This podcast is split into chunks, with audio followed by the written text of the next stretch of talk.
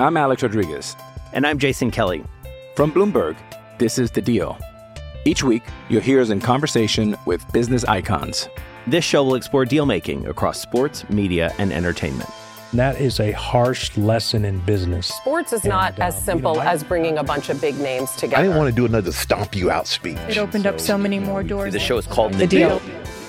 Listen to The Deal. Listen to The Deal on Spotify.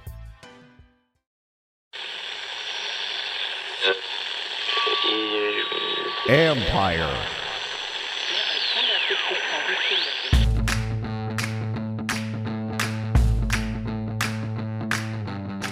Hello and welcome to my podcast. Today, another bonus podcast, but this time it's not about draft day memories. I'll have some more of those in coming weeks, but it's on a possible left tackle for Washington at 19 and also some insight on the newest Washington tight end. So I have Michael Niziolek from Roanoke.com and who also writes for the Richmond Times Dispatch to discuss Virginia Tech left tackle Christian Darrisaw. Michael covers the Hokies and has written a really good series on Darrisaw leading up to the draft. And I have former Washington tight end Logan Paulsen on to discuss Sammis Reyes, who was a basketball player in college but signed with Washington Tuesday as he will attempt to make the transition from basketball to NFL tight end. Logan has worked with him, so he has some really good insight. It's a quick podcast, so stick around. Don't forget you can read my work on ESPN.com. Lots of draft stuff on our site now, and I'll be going over some possible scenarios for Washington in terms of trading up or whatever on Thursday. Also, you'll want to listen to the next podcast after this one when I'm joined by safety Cam Curl. Really enjoyed my chat with him. Anyway, I'll drop some more nuggets in the next podcast. For now, let's get to former Washington tight end Logan Paulsen talking about Sammis Reyes. He made one hell of a player comp for Reyes. Don't forget you can follow Paulsen on Instagram at Logan underscore Paulsen 82. I'm Alex Rodriguez. And I'm Jason Kelly. From Bloomberg, this is The Deal. Each week, you'll hear us in conversation with business icons. This show will explore deal making across sports, media, and entertainment. That is a harsh lesson in business. Sports is not And, as um, you simple know, I- as bringing a bunch of big names together. I didn't want to do another stomp you out speech. It opened up so many more doors. The show is called The Deal. Listen to The Deal. Listen to The Deal on Spotify. So, Logan, I didn't think we'd be sitting here talking about a Chilean tight end today, but they went out and signed the Sammis Reyes. You know him, you worked out with him. What is Washington getting here? So I think the first thing you get is to get that basketball kind of athleticism, and I, you know, one of the things that always makes you cautious about a tight end uh, or a guy converting from basketball uh, is the lack of physicality. You know, in my experience, most basketball players tend to be a slider build; they have a hard time keeping on weight, and that's not Sammis's problem. He is a big dude. He's six six, six six and a half and he carries 260 like a smaller man. Like he's big, he's got big old wrists. He can add a ton of weight. You shake his hand, and it kind of the hand goes up your arm, kind of thing. You know, it's like you're shaking a baseball mitt. And so immediately he kind of passes the eye test right away, and you kind of say, "Oh, like." Let's see how this guy moves, and you see him run. He's got a little stiffness in his upper back. I think that's probably because he's not new, used to the movements, but he can run. He can jump. He's got great strength in his arms and his legs. He's got a big, thick lower half, and you kind of say to yourself, "Those are the things physically they're just checking boxes one after another. And I remember when I first met him, I said, you know, you can tell me all the numbers, you can say you're going to run fast, and then he ended up going out and running really fast at Miami's pro day. You know, four six, he had a 40 inch vertical, which shows those explosive characteristics. Like I mentioned, big wingspan, tall guy, and you kind of say to yourself, who does he remind you of? And he reminds me a ton. I'm not even exaggerating here of Jimmy Graham, a ton Mm. of Jimmy Graham, and I think he's a little bit of a better athlete, which is going to sound crazy. Now, it just is about now. It comes down to how they utilize him. Like, can he pick up the game quick enough? Because again, he played basketball. He's from Chile. It's not part of their culture the same way it is here in the United States. But he is an econ major. And so the second you have a conversation with him, you realize this guy is a, an extremely smart dude. He's extremely driven. He's learned multiple languages. Like he has this background in kind of academia that makes me believe he'll be able to learn whatever kind of information is presented to him. And so, you know, we were talking about it this the other day with the tight ends. And if there was anybody that excited me, I didn't bring him up at the time because I didn't know what his status was with his pro day. Hmm. but he was the guy, honestly, that I was most excited about, right? Really? Because one of the guys, because I think we're talking about projects, right? We're talking about converting wide receivers, we're talking about guys from small schools. And if you want a guy that is just checks every single physical box, physical box for the position, and has a good head on his shoulders and is motivated, a motivated professional because he's got some entrepreneurial kind of background as well. You kind of say to yourself, I, this guy is really worth taking a flyer on, and especially in a position group and room where Logan Thomas has made this transition relatively recently and kind of has the experience of saying, Hey, I didn't play tight end, but these are some things that kind of bring a guy along. And obviously, the coaching staff there understands how to get the most out of their players, which is really exciting. So, what will be one or two of the things from a physical standpoint you talk about, like some of the things that because he hasn't played, I think he had practice for one week in yeah. high school. What are some of the little things he's going to have to get used to that we can see maybe a progression as we go through the summer to how he's adapting it? But what are some of the little things you'll have to get used to that will tell you he can do it or not? Yeah, so I think the big thing with any kind of basketball player making the transition, um, even when Darren Waller, for example, made the transition to tight end, um, is the physicality of the position, right? And so you turn on the basketball tape, you say, "Oh, well, he he's boxing out, he's aggressive to the basket, he likes to dunk on people, he's got this kind of attacking mentality, which is good." But football is a totally different animal, right? And you can run around all you want in underwear and and kind of make yourself look good, but you have to be able to execute at a high level um, when it comes down to that physical element and those physical aspects. And then kind of that's one, and then one A or you know one B would probably be just the mental aspect. And I talked about already how I think he's got the right makeup mentally to kind of mm-hmm. make that transition really nicely. But um, you never know until you get there. Do you get them on the field? And you have right. to kind of make those split second decisions and kind of rely on their reactions and their natural athleticism. So those would be the two things for me. And uh, again, this would be the third kind of thing I think that's going to be really important is how does the staff use him? Do they use him like a Greg Olsen kind of guy, where that is going to be much easier because you're just running routes. Basically, you're not kind of in the line. You're not having to learn that martial art of blocking with the same technical proficiency. And I think all those three factors are something that I would be really keeping an eye on because I think, you know, like I, I thought about this on the car ride um, after I saw I got signed, and I thought, well, this is such a great thing because he he has everything you want at the position. You know, like Thaddeus Moss, who everyone knows and just got released like he was a good football player in college, but he didn't have anything that made you go, wow. Mm-hmm. And everything about Sammis makes you go physically and mentally makes you go, wow. And I think that's something when you talk about a project at the position that has to get you super excited and a great, and we talked about compliment to Logan Thomas. I think he gives you that in spades. So very good. Logan, appreciate the time, the time and the insight because I, you know, I don't want to spend a great deal of time on because at the end of the day, he's still a project. Right. I do think he's going to be an intriguing guy to watch this summer. So thanks a lot for joining me. Yeah, no problem, man. Thanks for having me. After this break, I'll be back with Michael Niziolek to talk about Christian Darrisaw. You can follow Michael on Twitter at Michael Niziolek, Michael, N I Z I O L E K. And you can read his work on roanoke.com and the Richmond Times Dispatch.com. He wrote, like I said, he wrote a series of articles on Darrisaw leading into the draft and his preparation so he has some, Michael has some really good insight into Darrisaw as a player.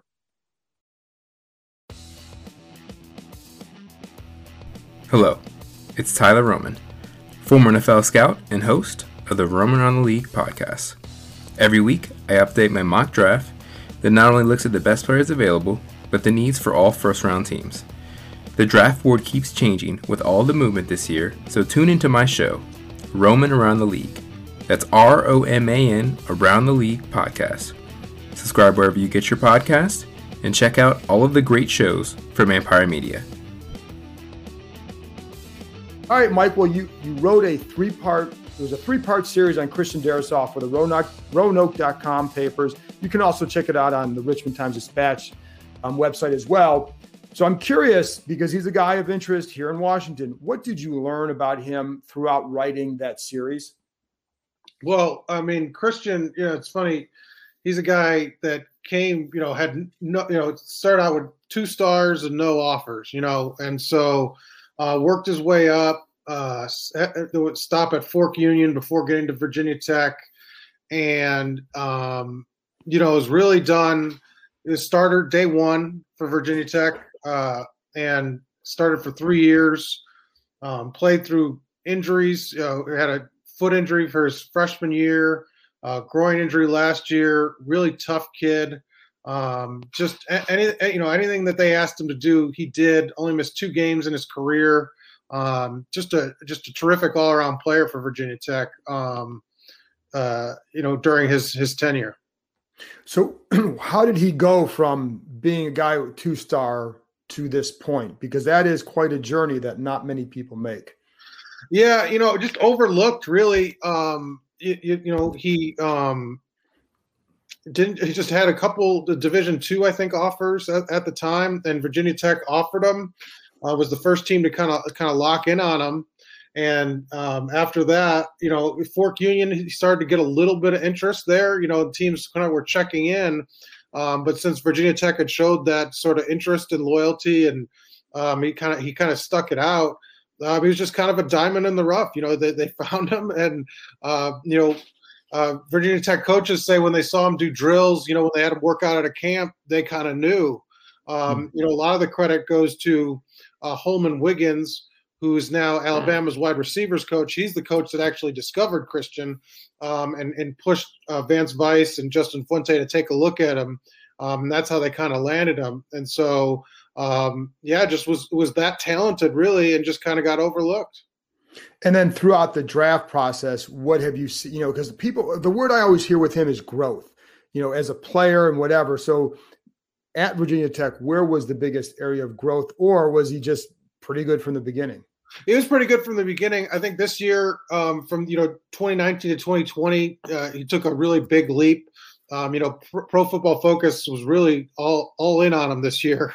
Uh, you know, he had was the, one of the highest rated linemen uh, in the country.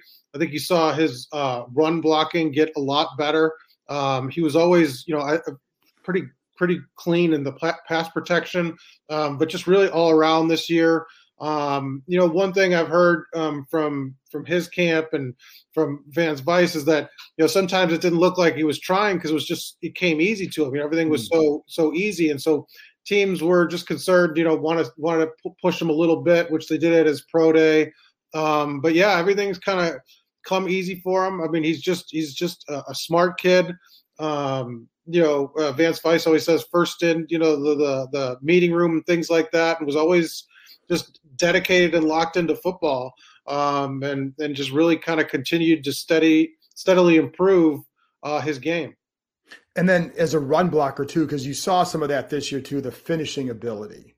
Um, did that become a bigger thing for him this past year? Just finishing even with maybe more consistency, a stronger level. What what what? How do you what do you think about that? Yeah, yeah, I think that was kind of his focus, just to to kind of like I said, going into the season. I think he heard some criticism. You know, uh, you know, Vance Vice talked to offensive line coaches, kind of, you know, um, in the NFL and, and scouts to kind of get feedback on what he needed to do, and that's what they some of the things they wanted to see in that in that run blocking and show a little more intensity, and and that's what he did. Um, you know, I think you saw a lot of stuff downfield uh, with Khalil Herbert. A lot of those highlights you saw Christian yeah. Darrisaw opening the, yes. the path for him. Um, and it helped that they had a, had a, running back that could do that this year. Um, so I, I, think it was kind of a combination, and he, and he certainly took advantage of that to, to, show that that's part of his game, where he can get to that second level um, and, and, really, you know, um, knock people off off their butt. Yeah, and that that you did. You're right. That those are the highlights that you saw, and it's like well, I remember seeing some of those, and that it opened your eyes a little bit because yeah. I know, yeah, coaches like that kind of stuff. As a pass protector, you know, one of the things I've heard from some NFL teams or scouts or whatever is that, you know, with Virginia Tech's offense is not a high level passing attack, right? So, you know, was he in position? It was not the traditional, it's not what you're going to see in the NFL as far as the style and all that. So, as a pass there were sometimes I think they had some issues, but overall, how would you rate him there? And what were some of the things that you felt like this is where he's probably going to have to improve here?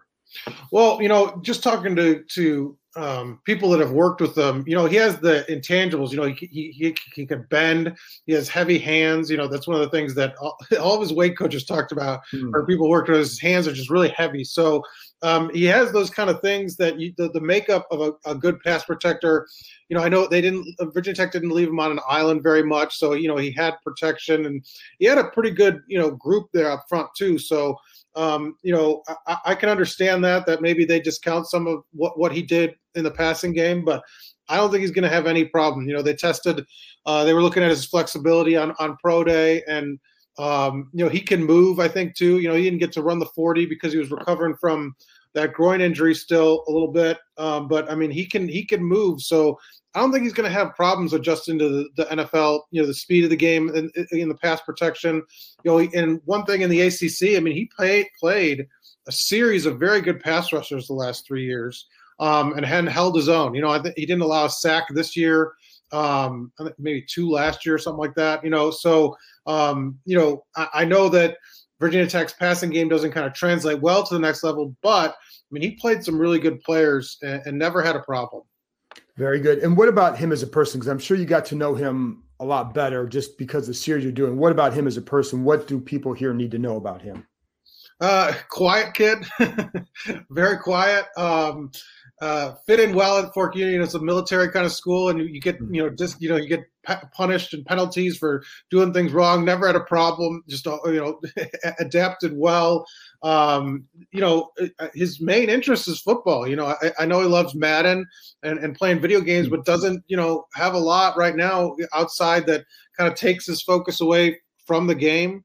Um, you know, he's really excited, and I think this has been a, a dream of his. Obviously, like a lot of kids, but mean, he's worked towards this, and and um, I, he's just very dedicated to, to to making this, you know, his profession and his career. So, um, and I think that's anybody you talk to will say, you know, he's quiet and uh, loves football. You know, Vance Vice Scout asked him like, what does he like to do, and, and Vance was like, I don't know, I've never seen him do anything other than football you know, it's like hey, that's all I know of. You know, it's that's what he does. So um, I'm sure he'll probably buy like a PS5 or, or new Xbox, but other than that, you know, he's he's all in uh, on football. And it's funny because I mean, coaches like to hear that. So yeah, they, they they really like to hear that. I think they get concerned if a guy has too many interests sometimes. So last thing here, what do you have a feel for either what you know as far as like teams looking at him or area round? I mean, I think most of the time he's projecting that middle round type area, but did you get a different did you get a feel for anything how the draft process was going just you know in terms of what others were thinking and what they were hearing yeah i wrote about that um, for for this latest part where it's like 13 to 20 is where you kind of see all the projections there's that big group of teams washington chicago las vegas um, uh, minnesota that all have picks in that range and all have needs at tackle um, i think the the prevailing thought from his camp is that they're confident in the first round projection. They're not sure when the run on offensive tackle starts. So does it start later or does it start earlier? And one thing that uh, his agent pointed out to me was that you know with Carolina um, now kind of probably not going to take a quarterback that they right. could take a tackle there. And that's a you know another spot where maybe he moves up a little now, you know, because if, if both tackles are gone, you know, uh, uh, Penei, the, the, kid from Oregon and uh, Northwestern, the, the tackle from there, those are the two kind of above Christian. Uh, but if they're gone early, and then Christian's the next one up, and so yep. it depends where I think you know that falls. And so I mean, there's been a lot of movement already, uh, you know, before the draft, and so if that happens, you know, more on draft day, does he move up, or is the focus on another position where the offensive tackles move back a little? But I don't know if he gets past 20, just with the team, you know, amount of teams right in that range that that have that need. Yeah, I don't think he does either. Mike, thank you for coming on to let people know where they can follow you and read your stuff. Yeah, at Michael Niziolek uh, on Twitter and um, Roanoke.com. We have uh, the uh, the series that's been running, and we'll have another part. Obviously, I'm going to be with Christian on uh, on draft night, um, following his kind of reaction and seeing how things go. So we'll, we'll see if he ends up at Washington or, or, or somewhere else. There you go. And and if you're a big Virginia Tech fan, you can follow a lot more than Christian Darrisaw. So there you go, Mike. Thanks a lot. Thanks, John.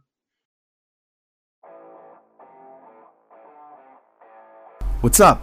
It's Mike Jones from the Football Jones podcast. I know you're enjoying your time with the John Keim Report, but once you're done, I want to invite you to come over and check out my podcast. Each week, we take a deep dive into some of the most pressing topics around the NFL. High profile guests from the coach, player, and front office ranks, as well as the top league insiders. Check out the Football Jones podcast, another fine product brought to you by Empire Media. That's it for this episode. Thanks to Michael Logan for joining me, and thank you, as always, for listening. I'll be back Thursday with Washington safety Cam Curl. Talk to you next time.